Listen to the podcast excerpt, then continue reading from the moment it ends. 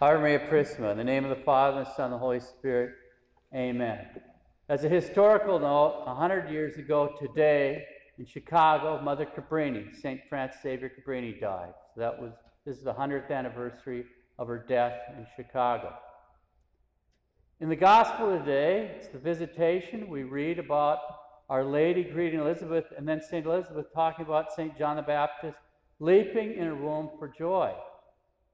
The fathers tell us that at this point in time, St. John was purified from original sin at that moment, whilst he was in St. Elizabeth's womb. This is very similar. This happened to the prophet Jeremiah as well when he was in the womb. And then St. Joseph. St. Joseph, Our Lady, of course, was immaculately conceived. St. Joseph was conceived of original sin.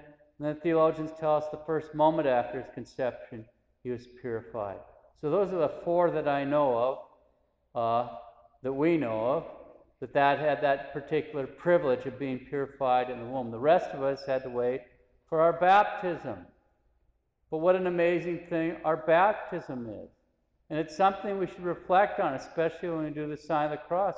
We should renew the vows that were made for us at our baptism, or if you're baptized as an adult, the same things. That we renounce all the devil and all his works and all his pomps, that we really want to be faithful and follow the way of the Lord. We thank God for this unbelievable gift He's given us by baptism because it makes us adopted sons of the Father. We're adopted into the family of God. It makes Our Lady our mother, and our Lord, in that sense, our brother.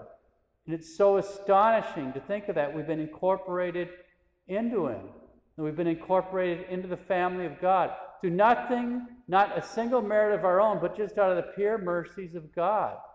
It's something that God willing, when we get to heaven, and we pray that we all do get there, but we, even for all eternity, you can't really wrap your mind around what this privilege is, the dignity that we've been called to by our baptism. Today, thank God for your baptism, for the gift of His faith, without which it's impossible to please Him, especially for sanctifying grace, this new life that came into you in baptism, that gives you the power to live forever in the presence of God.